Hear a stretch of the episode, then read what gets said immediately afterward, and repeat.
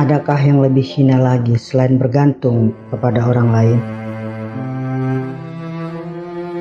Kalimat Ibu Kartini ini menarik bagi saya. Kalimat pendek yang mewakili kepentingan mandiri setiap orang.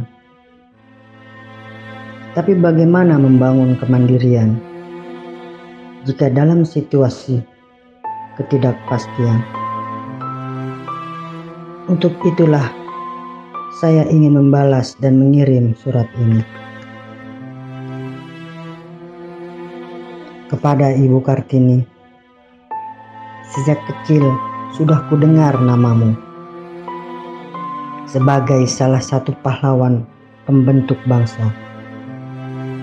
Juga pahlawan emansipasi perempuan. Di buku sekolah, namamu disebut, fotomu dipajang, lagu tentangmu juga dapat kudendangkan.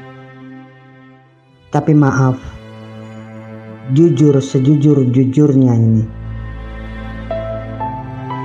Surat-suratmu yang lengkap sebenarnya tidak ku kenal.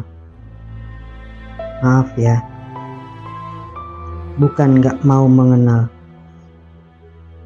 Tapi sepertinya memang tidak dibagi buku tentang isi surat-suratmu itu. Ya, surat-suratmu yang telah jadi buku. Habis gelap, terbitlah terang. Hanya dikenal judulnya, tapi bukan isi lengkap. Sekarang dalam surat ini akan lebih banyak tentang pikiran saya sendiri. Seorang yang pernah kerja di pabrik garmen dan di PHK lanjut kerja jahit di konveksi tapi juga putus.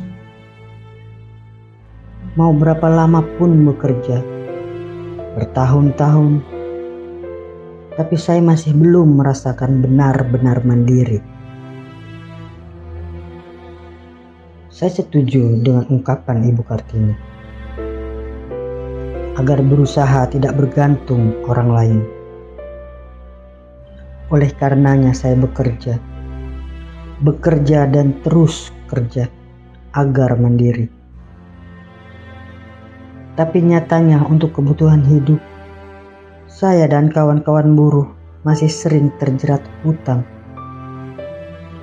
Padahal untuk kebutuhan pokok sebagai buruh dan keluarga. Terlebih seperti sekarang saat darurat kesehatan karena COVID-19.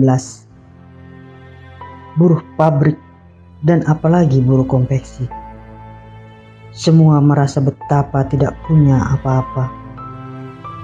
Betapa tidak ada hasil kerja yang bisa disimpan agar bisa bertahan ketika tidak bisa kerja lagi. Baiklah Ibu Kartini. Mungkin saya belum mandiri ekonomi. Karena begitu dibuat untuk buruh tapi kami bisa mandiri secara politik.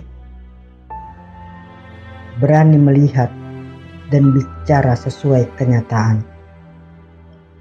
Tapi agar surat saya tidak jadi berkepanjangan, berikutnya saya tampilkan saja sebagai puisi pendek ini. Judulnya, Renungan Pandemi. Corona membuka mata, pekerja tak punya apa-apa semua hasil jadi kekayaan milik pemodal. Buruh sehat karena tak periksa. Kuat karena tak boleh mengeluh. Cukup tanpa hitung kebutuhan. PHK tanpa upah, dirumahkan tanpa rumah. Kartu prakerja untuk pasca kerja disuruh sabar sambil berebut. Katanya, salahkan corona. Kataku, Bosi tidak percaya. Terima kasih dan salam dari saya, Anggi.